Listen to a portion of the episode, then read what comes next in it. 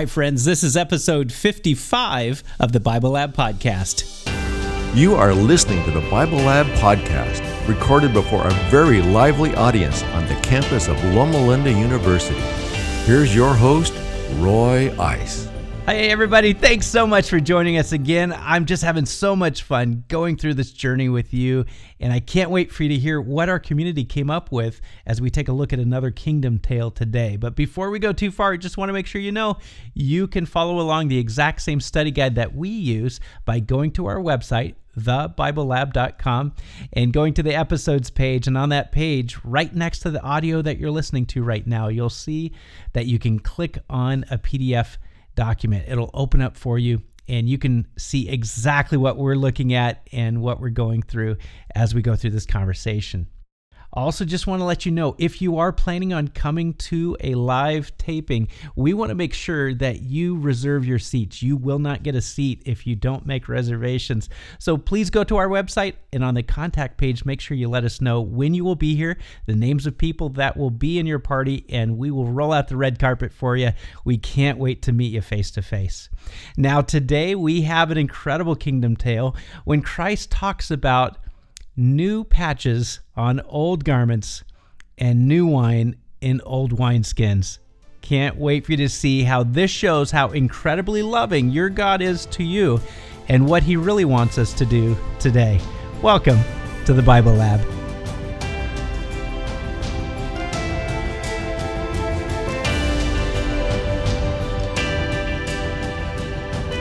All right, you guys ready?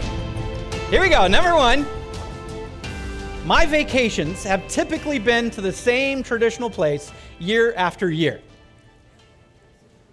Ah, okay. So, I'm seeing I'm seeing almost an even split. Looks like 55% no, 45% yes, and I see a couple of maybes because you're like, what's vacation? I'm still still trying to get vacation. They don't give me enough time to have vacation. So, Okay, so 55% of you say that the other 45% are boring people going to the same place year after year. Find a new spot. The 45% of you are saying, You don't know my spot. And I'm not telling. Number two, I don't like it when they change up the order of the worship service in the bulletin. All right. So All right, it's a double negative. I hear you, Carolyn. So most of you are okay with it. It's because you're Bible lab people. You're innovative by nature. That's right. But I did see a minority. Look like about 12% of you said, yes, it does bother you. And some of you said maybe just because you didn't want to be negative or you didn't understand the double negative, as Carolyn pointed out today. Um, but many of you are open to change. You're okay. okay. I always joke about it because uh, as a university chaplain for six years, every year the student vice president for the Student Association, their, uh, part of their main running uh, speech was, We're going to change up things. Is going to be creative and change, change, change. And we come together, and the change was, Well, why don't we do praise time after the message? I'm like, Wow, that's amazing. Just, yeah, moving this to there. That's amazing. We're changing the world. But you'd be surprised how many people complain. Number three, if I went on a fast, I would prefer to abstain from something other than food. this, is, this is my community, yes. Um, 90, 90% of you said yes. Looks like about 8% of you said no, and 2% said maybe. And the maybe might be because you're like, do I get to choose or you get to choose what I abstain from? Because if it's my iPhone, I'm sorry. I'll drive home for that. Many of you, uh, if you left your Bibles at, at home this morning, you'd be okay. Well, it's okay. We'll, we'll, we'll be okay. You leave your phone, um, you're late to the Bible lab. Yes, you're going back for it. We're going to talk about that. We're going to talk about fasting today. Um, and uh, some of you done it, some of you haven't. Uh, the statistics say within Christianity, I don't have the statistics for uh, our denomination, but for Christianity, the majority of the people have never, have never done it. Okay. Um, and so it's kind of mysterious or um, non experiential for a lot of people. But we're going to talk about it, and, uh, and we're going to hear from some people who have done it today and what that experience was like. So be ready to take notes. Number four, most churches are irrelevant to Jesus. Most churches are irrelevant to Jesus. Okay, so I'm seeing a majority of no. I'm seeing it looks like about 95% no, 3% yes, and 2% maybe.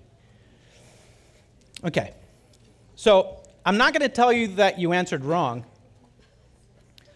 I'm just saying you might not have answered correctly. Um, it's no problem. It's no problem. What Jesus talks about today is the relevancy of the church. When we look at this kingdom tale about new cloth on an old garment and new wine in an old wineskin, it has everything to do with relevance of the church. And you're going to see why in a minute. Number five, last one Jesus' teachings were absolutely incompatible with the Jewish religion of his time. I hear groaning and grumbling. That means I did a good one. Awesome. Okay, so I'm seeing about 60% yes, about 35% no, and 5% maybe. Okay. Those of you who answered yes, it might have been difficult to answer yes, but we're going to talk in detail about that today. Because what Jesus shares in the parable about new cloth and old wineskins and all that, um, it all has to do with compatibility of Jesus' teaching with the church of Jesus' day. And so I can't wait to dig into it. There's going to be some surprises here. There's always surprises, right? When we open up Scripture and just see what's it saying in context, using the language, using the, the culture. What have we missed? What have we misinterpreted over the years because we didn't, we didn't catch something? Something was lost in translation. And so today I can't wait for us to get there. And so to start out, to get us in the mood, to get us in the, in the right mindset, I want you to answer a question for me. What challenges does the church face as it tries to make Jesus more relevant to the world? What challenges does the church face as it tries to make Jesus more relevant to the world? Who would like to start us out with a comment or a question? Marian. The culture. What do you mean by that? Uh, because I know from where I come, Egypt, uh, the most religion is uh, Muslim. Yeah. So you have to be very wise how you want to share Jesus mm-hmm. with other people. Yeah. Um, you know, you have to be friends with them first. You have to mm-hmm. be private if you want to uh, share something with Muslims because their lives are in stake. Yeah. Because if they change this to Christianity, mm-hmm. uh, the government, the, their families will actually kill them. Yeah. So you have to be very careful. Yeah, it's, it's not here like you can talk about Jesus whenever you want. and people are like, okay, great. Great yeah. for you. Yeah. Yeah, exactly. Yeah. Back here. I say letting go of man made traditions. Okay. That's one of the challenges, letting go of man made traditions. I like that. Perfect. The church wants to hold on. The world is not there. And to make a transition from where the church is holding on to where the world and the youth of the church are essentially requires cracking the church. It's interesting. You know, uh, you, you, use this term holding on and cracking, stuff like that. If you ever want to completely mess up what you've been taught growing up, look at Hebrews 11 when it talks about the shaking. The shaking was presented to you as it's a time when you got to hold on to what you've been taught because it's time of shaking, and there's only some of us who will be able to hang on. When in Hebrews, if you actually read it in its entirety, you see that the shaking is a time for you to let go and to reach for something new. That's the shaking. But we've twisted that because it works a lot better uh, to control people if we tell them is to hang on to what I taught you, don't let go. Right? Exactly. Over here, Sharon. I think we should just listen to Jesus' words. He said, you'll they'll know you're Christians by the love you have for each other. Mm-hmm. We live in a very hurting world. No matter what we see, it's hurting.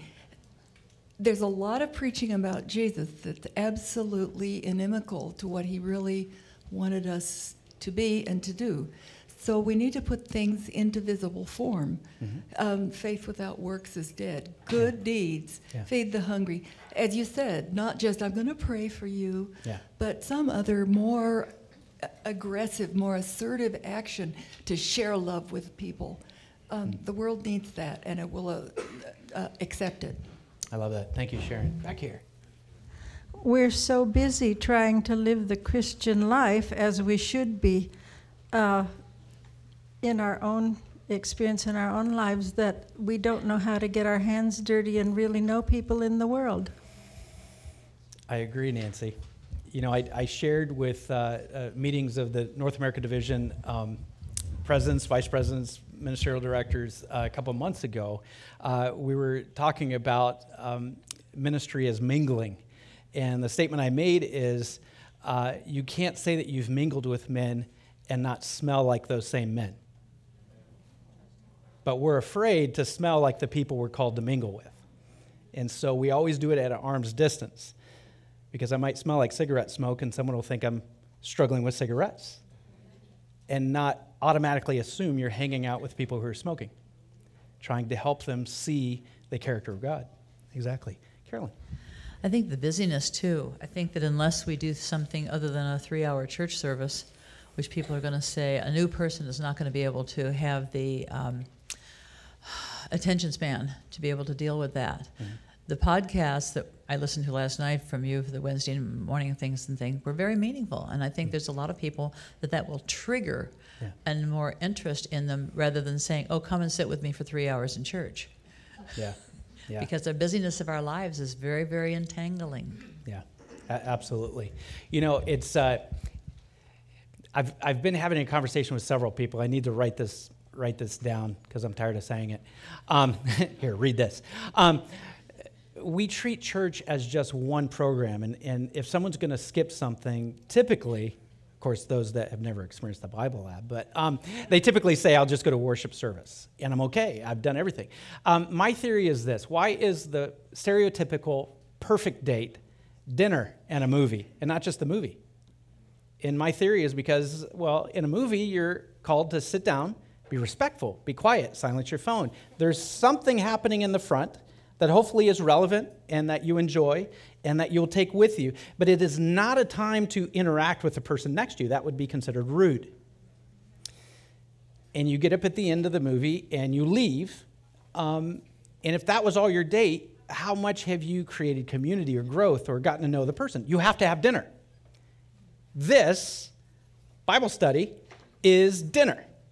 We have to have worship because we need to bring a sacrifice of praise into the house of the Lord. It's, it's what we do in expression of our thankfulness that we have a God who is to be worshiped and, and to be praised. But if all we're called to do is sit down and be quiet, eh, there's a very real reason why young people say church isn't meeting my needs. It's because if you come and sit down for just that worship hour, it's not meant to be a date with God. To have a date with God, you have to have dinner and a movie. And this is dinner. And so having that full expression, I think, allows to have relational growth. Now, I think the next one, right here, right here. I, I think oftentimes we want to bring the, the church has people that want to bring Jesus to the world, but they don't want to bring of the they don't want to share themselves Yeah. with those people. Yeah, I, absolutely. I, I love that. I love that. An- another thing that we need to touch on as well uh, this really is a, is a trick question. Because when you stop and, and you ask the question, how do you make Jesus more relevant to the world? Is that what he ever called us to do? He's never asked us to make our church more relevant to the world, ever. Because that's not what we're called to do. We're not called as a people to go out to other people and make Jesus relevant. Jesus is relevant. It's our calling to get the church out of the way and introduce people to Jesus instead of saying, Come to my church where you meet Jesus. Our calling is to say, I know Jesus. Would you like to meet him? Jesus makes the church relevant. The church is not called to make Jesus relevant because the more the church tries to make Jesus relevant, you're going to see today, the church makes itself irrelevant. Because the only relevant thing is Jesus. And so the moment you take your eyes off Jesus, you build something else. Remember the story of, of the uh, transfiguration? Uh, Peter, James, and John are up at the top of the mountain with Jesus, and they see Jesus transform in, into uh, his true form, his spiritual form, and they, and they see Moses, Elijah there. What's Peter's very first suggestion? Let's build a church. It's human nature. It's human nature in the presence of God to build a church. What was Jesus' response? No, please. It's irrelevant. And the reality is, many of you answered a, a different way, but I, I have to tell you today to Jesus, the church is irrelevant. Because, quite frankly, to most churches, they've made Jesus irrelevant. Because Jesus is not the center. Jesus is a reason, but he's he is not all and everything within the church. So we're going to see today as Jesus shares this concept with the church of his day, he tries to help them understand where does Jesus fit with the church? And the answer is not only shocking, it's, it's absolutely revolutionary in what we're going to do from today on because we can't keep doing church the way it's been done in the past without being in the danger of repeating the mistakes that the church has made in the past. If we do what they did, we'll get what they got. And Jesus is saying, that's not what I want. I want something different. And so let's step into Scripture. Let's step into a little bit of context before Jesus tells the parable. There's a lot more context before and after. We're going to talk about that as we go along. But for our reading this morning, I want us to start in Mark chapter 2, verse 18. Now, John's disciples and the Pharisees were fasting.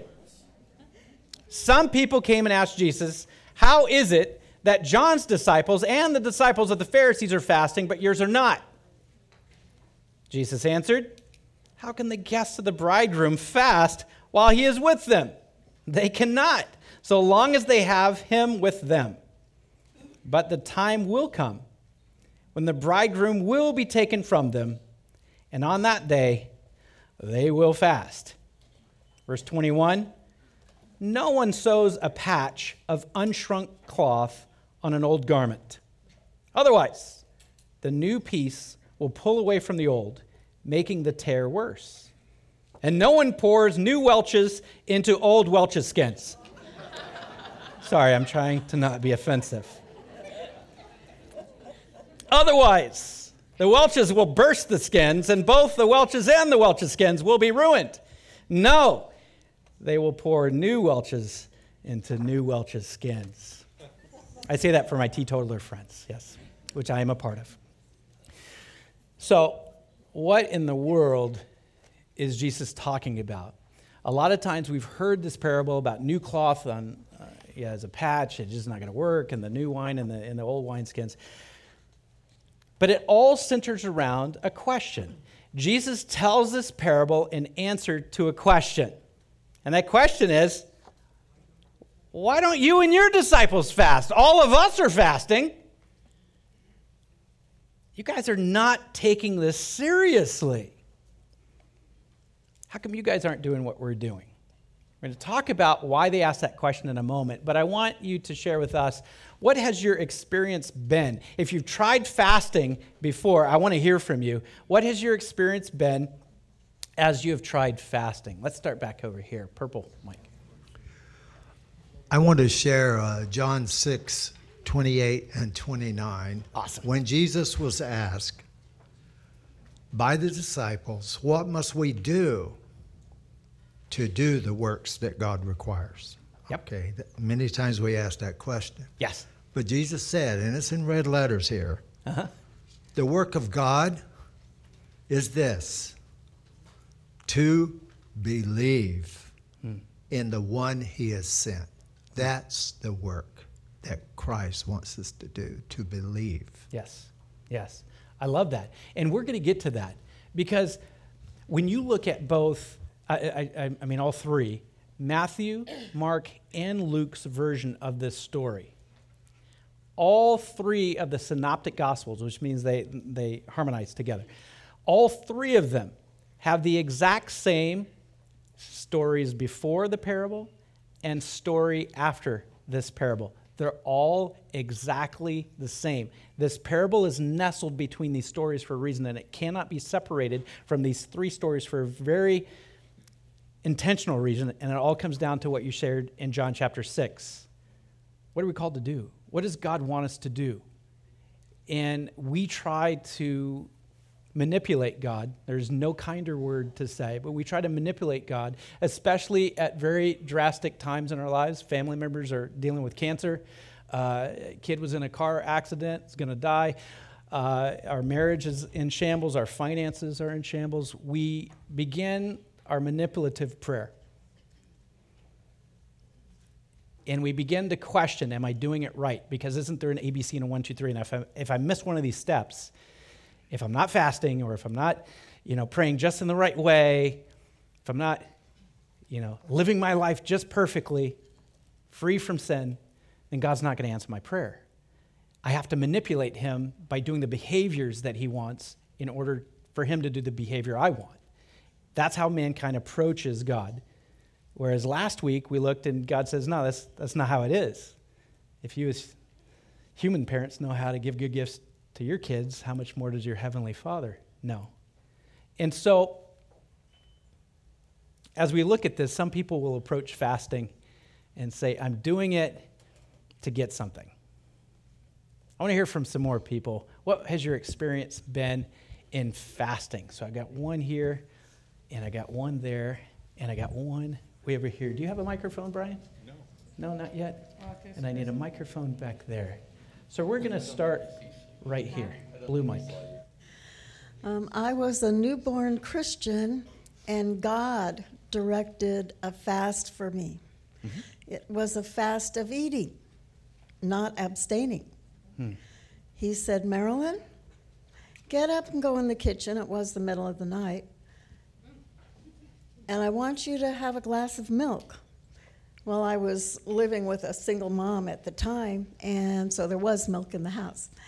So I went and got a little drink of milk. And he said, Now I want you to have a spoonful of honey.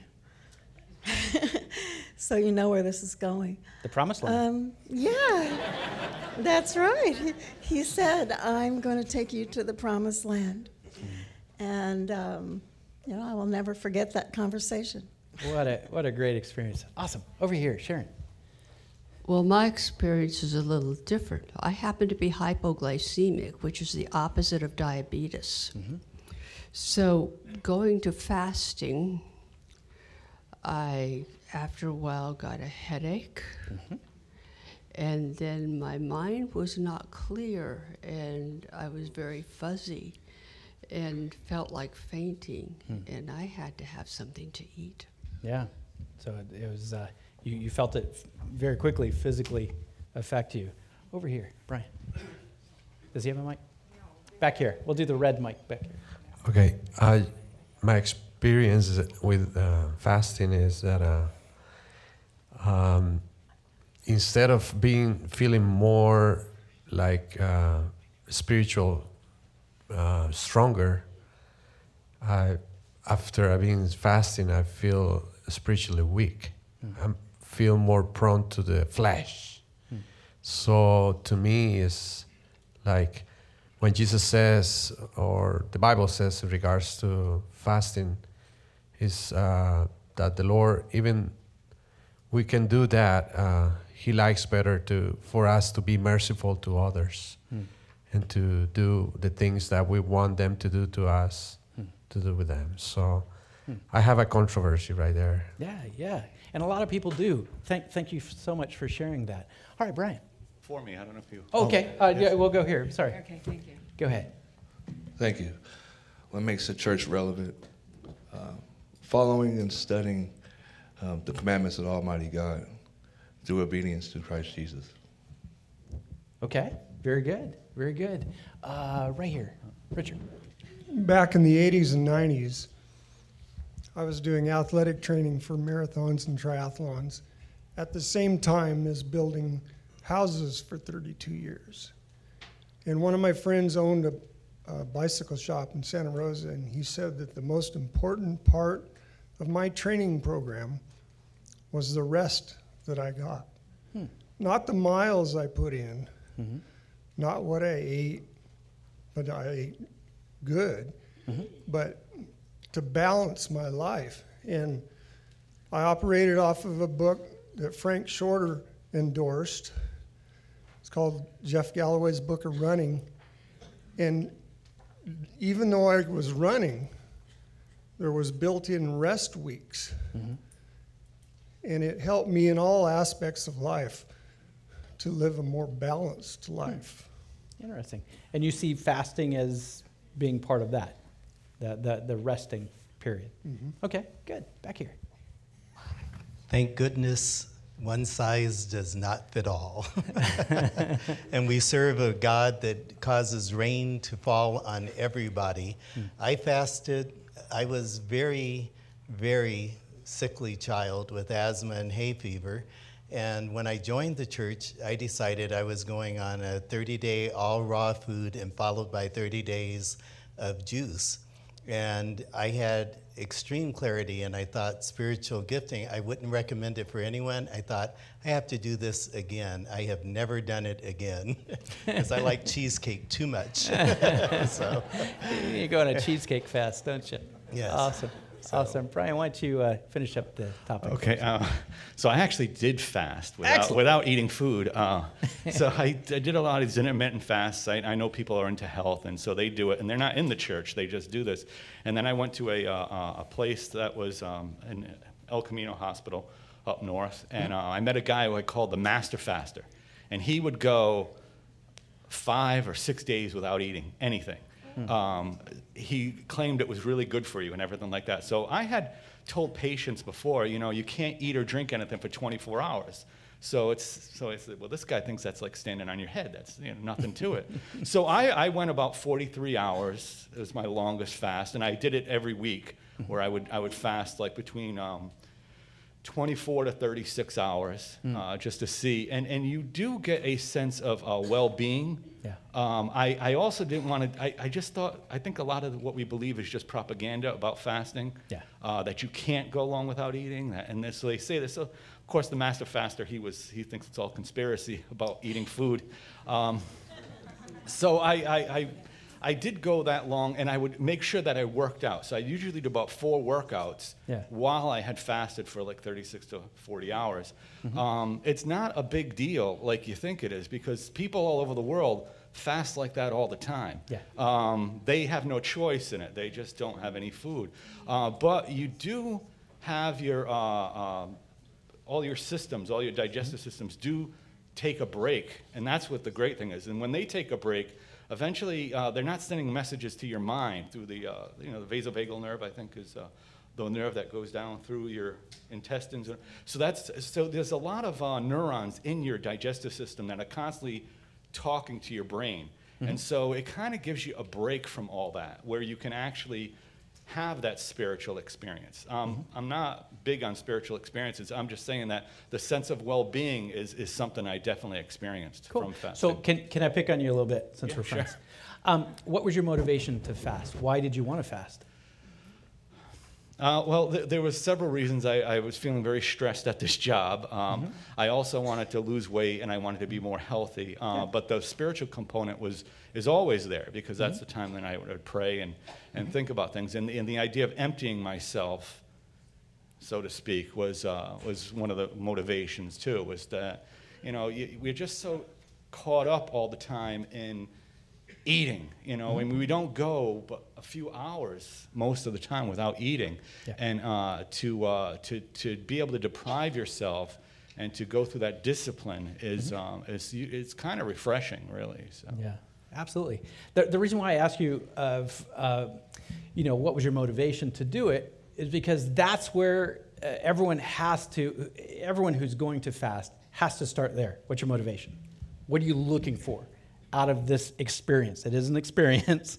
Uh, two decades ago, my, myself and uh, three other pastor colleagues, um, every Wednesday for seven months. We every Wednesday we would fast from food. We'd have juice, but we would fast from food. And um, I remember starting out. You know, our motivation was we wanted to be deeply connected to God and His will um, for our ministry. And um, but I do recall, especially the first couple of weeks, um, it did drive me to prayer. But my prayer was typically, "Lord, help this day to go a little faster," because I just I need to I need to eat something. I'm really hungry. Um, all comes down to motivation, and that's that's where Jesus tackles it too. If you look at the question Jesus has asked in verse 18, the question is, why don't you fast like we fast? Now, the question is, who's asking the question? Scripture tells you some people ask the question. Um, some commentators think that they were motivated by John's disciple, John the Baptist, who currently is in jail at this period of time. He's in jail. His disciples, as you can tell, are just trying to figure out what to do. Their rabbi is not able to be with them and lead them. So they're just starting to just, they're not scattering, they're just trying to figure out what do we do next? Is our rabbi going to get out of jail? In the meantime, what do we do now? And it's interesting to see that in a very rare moment, their belief in fasting ties them together with the strange bedfellows of the Pharisees, from whom John the Baptist did not get along with theologically very well. And so they're sided up together because they participated in fasting. Now, the law said that you only had to fast one day a year. That's the Day of Atonement. That was the only day prescribed by Scripture that you were to fast as a good Jew. The Pharisees had taken it the next step further. They said, We're going to fast every week, and we're going to fast on Mondays and Thursdays. And you're going to hear us moan about it all Monday and all Thursday. Okay? And that's probably where the phrase, thank God it's Friday, came in. Just a guess, but I'm sure we can find it in some commentary. Mondays and Thursdays. Now, the question is where did Jesus just come from when he's barraged by this question? Where has Jesus just been? And some of you are going to have to actually crack open your Bible or your Bible apps to see what happens just before in verses uh, 13 through 17. Where's Jesus been? Oh, he's been at a party. That's not in the Bible. It is? Yes, he's been at a party. Okay, whose party? a tax collector? No, no, no, no. No. All three Gospels, Matthew, Mark, and Luke, all three of those Gospels say that Jesus was at Levi Matthew's party. Why is he there? What's the party celebrating? Levi just joined the disciples. Jesus begins calling him Matthew, gives him a new start. Who else is at the party? who, did, who did Levi know? the only people he knew were people who no church people would ever hang out with. Why? Because the Hebrews were very concrete in their belief system. Everything was physical. And if you touch sin, that sin becomes part of you.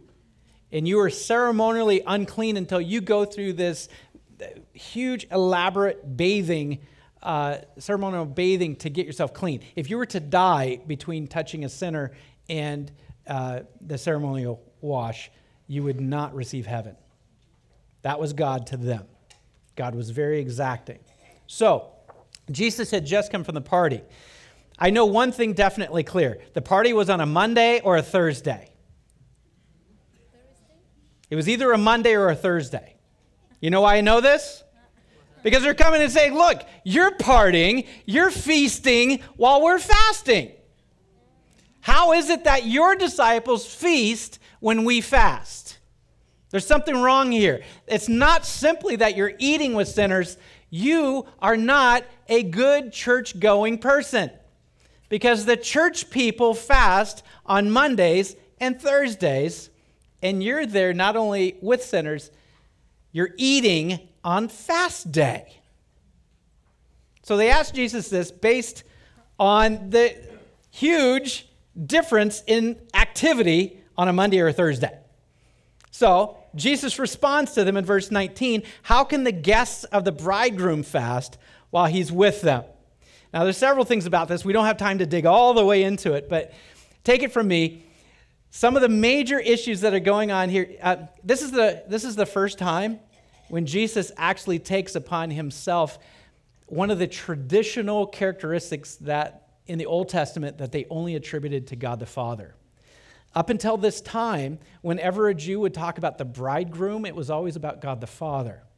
Jesus lets them know who he is by saying, uh, they can't fast while the bridegroom's here. I'm God. And so that's the first thing. The second thing is, according to the customs of the day, the culture said that if there's a wedding feast, seven days is how long the wedding feast would be if you haven't been married before. Uh, ladies, if you've been married uh, before at least one time, I'm sorry, your wedding is going to be three days. We've, we've done seven days already. We're, we're only giving you three more days, okay? Um, and so, during those seven or three days, depending on the circumstances, everyone feasted. And so during those times, all the church people, including the rabbis, were expected to take a break from their fasting and be feasting. So Jesus using this phrase that we kind of read past, Jesus is saying, No, you don't, you don't understand. It's a wedding. The bridegroom is with his groomsmen here. And this is a celebration because heaven has met earth. God has come back for his bride. This is the wedding. It's, this is not a time for fasting. There will be a day, he says. And that's when the bridegroom is taken away. And I want you to remember the words taken away. Those words taken away, we're going to see again in the parable he's about to tell. So he continues on with the parable. In verse 21, he says, No one sews a patch of unshrunk cloth on an old garment, otherwise, the new piece will pull away from the old, making the tear worse. So let's take a look at that new patch. What in the world is he talking about? New patch. How has this new patch metaphor been explained to you in the past?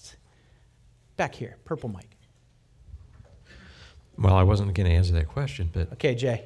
I put you on the spot. Sorry. Sorry about that. Go for it. Yeah, I don't have an answer for you on, on that. Okay, but- share what you're going to share and then we'll move. Yeah. Um, a lot of Jesus' ministry was sitting down and eating with people. Mhm. So it's kind of hard to fast when you're ministering to people by eating with them.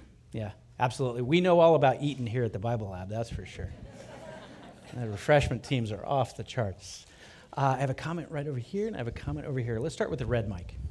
Okay. Uh, what I think he was trying to say is that when people from the you know tradition, you know the Pharisees and all of them, uh, they were trying always to put you know loads on people's you know backs Yeah. that they couldn't even take themselves. So for Jesus bringing this new uh, perspective about what God wants from man instead of what them want from God, Mhm.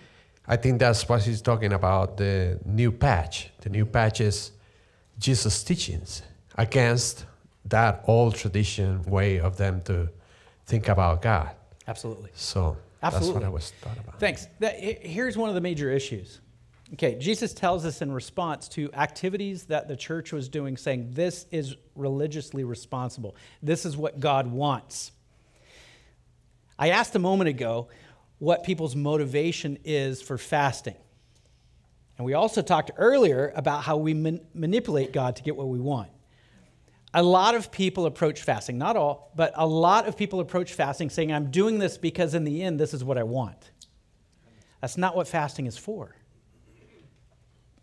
Do you think when Jesus fasted for 40 days, he was fasting because he wanted God to truly listen to him because God wasn't taking him serious before? Do you think he was trying to get himself into a position to where he was fully connected with God because he wasn't connected to God before? Why did Jesus fast for 40 days? You answer that question, you'll understand why you should fast for whatever period of time that you fast.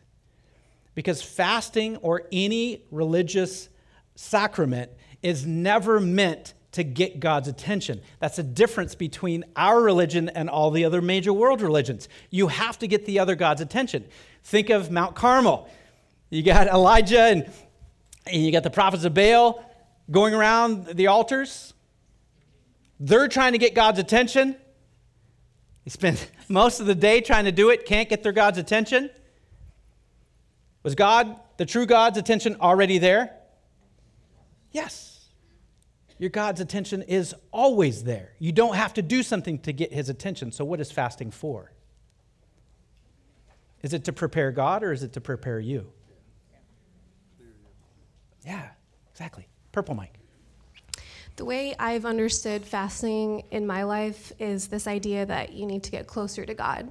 Uh-huh. It's a way to connect you closer with God. And this whole thing about Jesus telling the disciples and even these people who approached him and said, "Why aren't you? Why, why aren't your disciples fasting?" Yeah. Well, he was never closer to humanity than in that period. He was there physically next to them. Yes. So of course you're not going to fast when you're with him because he's at he's at, he's literally at arm's length. Yes. So this idea I feel with this whole thing about fasting, um, at the time, food was associated with distraction and things that would take your mind away from God. Mm-hmm. There is a hundred thousand things that we do today that's not necessarily eating, that's stripping our mind of anything that has to do with God. So in my mind, I feel like fasting for us is the only way that we can connect with God in a way by removing distractions from from from him. So it might be social media, it might be a boyfriend, it might be a girlfriend, it might be mm-hmm. something that has nothing to do with food. Yeah. Um, so I feel like personally, like when I fast, I'm trying to connect with him, Yes. and sometimes I will take social media fasts because that stuff can really like mess with your brain. So anyway, um, that's just something I wanted No, to. I love to that. That's brilliant, and that's and a lot of love it cards going up. You are absolutely correct. Br- brilliant in how you said it as well. I love how you consistently said for us to connect with God. Is God connected with you? How far do you have to go to find God? He's here, He's everywhere. So, fasting is not about getting God connected to you, it's about you connecting to God. It's getting the distractions away. And it really is to get yourself focused on what matters the most. Now, when you look at Christ's parable here, new cloth on an old garment, when you when you go through and say, so what does this metaphor represent versus that one? It's not a nice thing that Jesus is saying to the people who are asking him the question. He's saying you got an old, messed up rag of clothing, and there's no way I can patch you up. I am the new patch.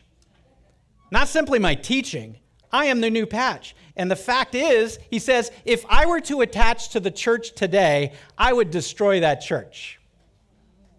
And I'm telling you, if Jesus came into many of our churches today, he would destroy them. There are many churches today where Jesus himself is not welcome because we figured everything out exactly what we need to do to get God to do what we want him to do. Jesus says, Look, you guys don't understand. If I were to come in, you don't have to change a few of your teachings, it's going to change all your teachings. Because my perspective of you and your perspective of me are incompatible. It will change everything that you do in church. I'm bringing a new church. I'm not bringing Judaism part two, I'm starting Christianity.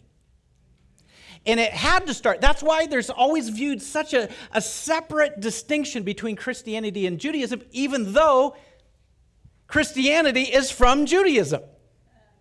It's because it's a new patch. It was so different from what the church had built up, built up. It had a system that it knew if you do this, you are in right relationship with God. If you do this behavior, you are righteous. Jesus came and said, I'm sorry, no one's righteous, not, not even one.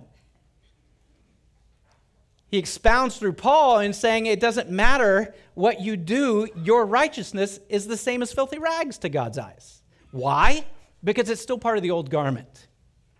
If you want to experience a new garment and everything that comes with it, God's garment, you're going to have to let go of the old garment. And then he goes on to say, um, let me explain it to you this way too. I'm new wine, and you're trying to force me into your old wineskin, your old structure. The problem is your structure is so old, it's brittle. Our churches are always in danger of becoming brittle when we're unmalleable. unwilling to change, unwilling to stretch in the areas that God wants to grow. Jesus said, like new wine, you pour it into the goat skin, the fermentation process causes it to expand. And as I expand what the character of God is, this church cannot contain it. And the end result, he says in Scripture, is not only that the church will be destroyed, but the very nature of how I am in the world will also be lost. The two cannot mix. As we look at this, we see the reason why is because Jesus says, okay, the more you try to get me to love you by your actions, the more you build up a system that only the only thing people focus on are those actions and they stop focusing on me. I, before we feel too self righteous, because we're 2,000 years removed from this conversation, let me ask you a question. My wife and I were actually talking about this while we were getting ready this morning. I asked her this question If within Christendom we remove the possibility of heaven, if heaven didn't exist, how many Christians do you think would continue being Christians? My wife surprised me. Said, I think quite a few. I said, That's because you're very sweet, kind, and loving. Most of the people are Christians because when you ask them, what are you sharing with people, sh- they share what's the most important thing to them. They, I'm sharing heaven. I'm sharing eternal life, a place with no more pain, sickness, death. It's a great place where you slide down the necks of giraffes and ride dolphins like water skis. It's a great place. And never once do they say, it's a place where I finally get to sit down next to my God and have a face to face relationship. They have a heaven that doesn't need God.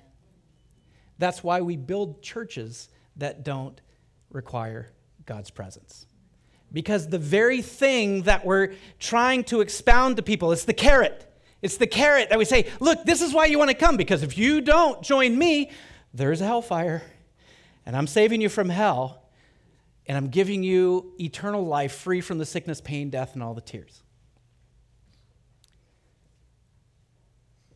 Although God does offer heaven, although He made it clear, John 14, that He's gone to prepare a place for us, is that truly the reward of Christianity? It's the bonus. To be able to refer to the creator of the universe as your best friend is the reward. Heaven is only a bonus.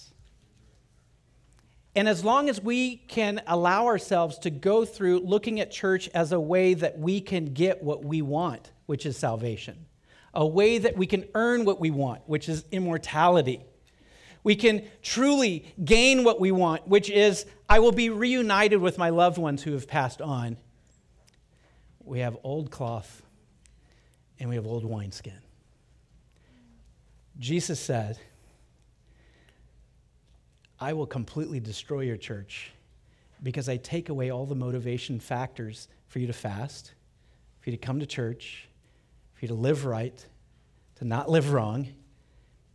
If you truly do church the way Christ called for us to do church, all of those things don't matter. They're, they're a bonus, but the true goal is to be friends with the creator of the universe not to spend all of, our all of our time seeking what we gain, but spending all of our time seeking the one who gained all for us. Not focusing on what can I sacrifice, but focusing on what has he sacrificed. And the moment we stop looking at what I need to sacrifice and we start looking at what he has already sacrificed, our perspective shifts solely onto the character of God. And then everything that we do is motivated by love. It's not motivated by fear. If I don't do it right, if I don't do this, God's not going to XYZ. God wants to come in and revolutionize your life. But He can't do it if you're trying to do it through a system. He can only do it if you allow Him to do something new. There's arguments that have gone on for generations about what music is appropriate in church, what styles of preaching are appropriate. You realize 20 years ago, when I or 26 years ago, when I started preaching, one of the number one complaints I got, you're going to love this one. You're not supposed to use humor in church. Oh, I was hammered my first two years. 93 and 94, uh, I was in front of the church board, you name it. I didn't even know the word frivolity until I started pastoring. We have systems. And we try to say if you do it this way, God will be pleased. If you do it that way, he'll be angry and he'll punish you. Jesus says, I have new cloth and I have new wine. And you're going to have to let go of everything. Otherwise, I cannot be the church I need to be in your community. How willing are you to allow him to give us a new patch made of new cloth that will, that will change as it is, is, is introduced into the environment for us? How willing are you to allow God to expand in places where we've become very rigid? If we can truly see a God who says, Man, you guys are boring. Man, you guys, would you please stop making systems? And we just start making friends. That's what your Savior wants. And that's what he said in this kingdom tale. Wow, that is a great challenge for me, and I imagine it's probably a great challenge for you this week as well as we try to figure out what new thing that God wants to do in our lives in the community that He placed us.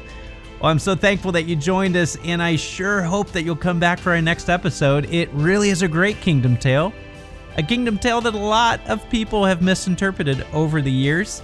It's about a rich man and Lazarus, and I can't wait for you to join us for it. We'll see you soon. Thank you for listening to the Bible Lab podcast. If you're planning a trip to Southern California, make sure to reserve your VIP seats in the Bible Lab by emailing us at info at thebiblelab.com. Programs are recorded each Saturday at 10:30 a.m. We hope to see you soon. Until then, we wish you God's richest blessings as you continue to research and develop the character of God.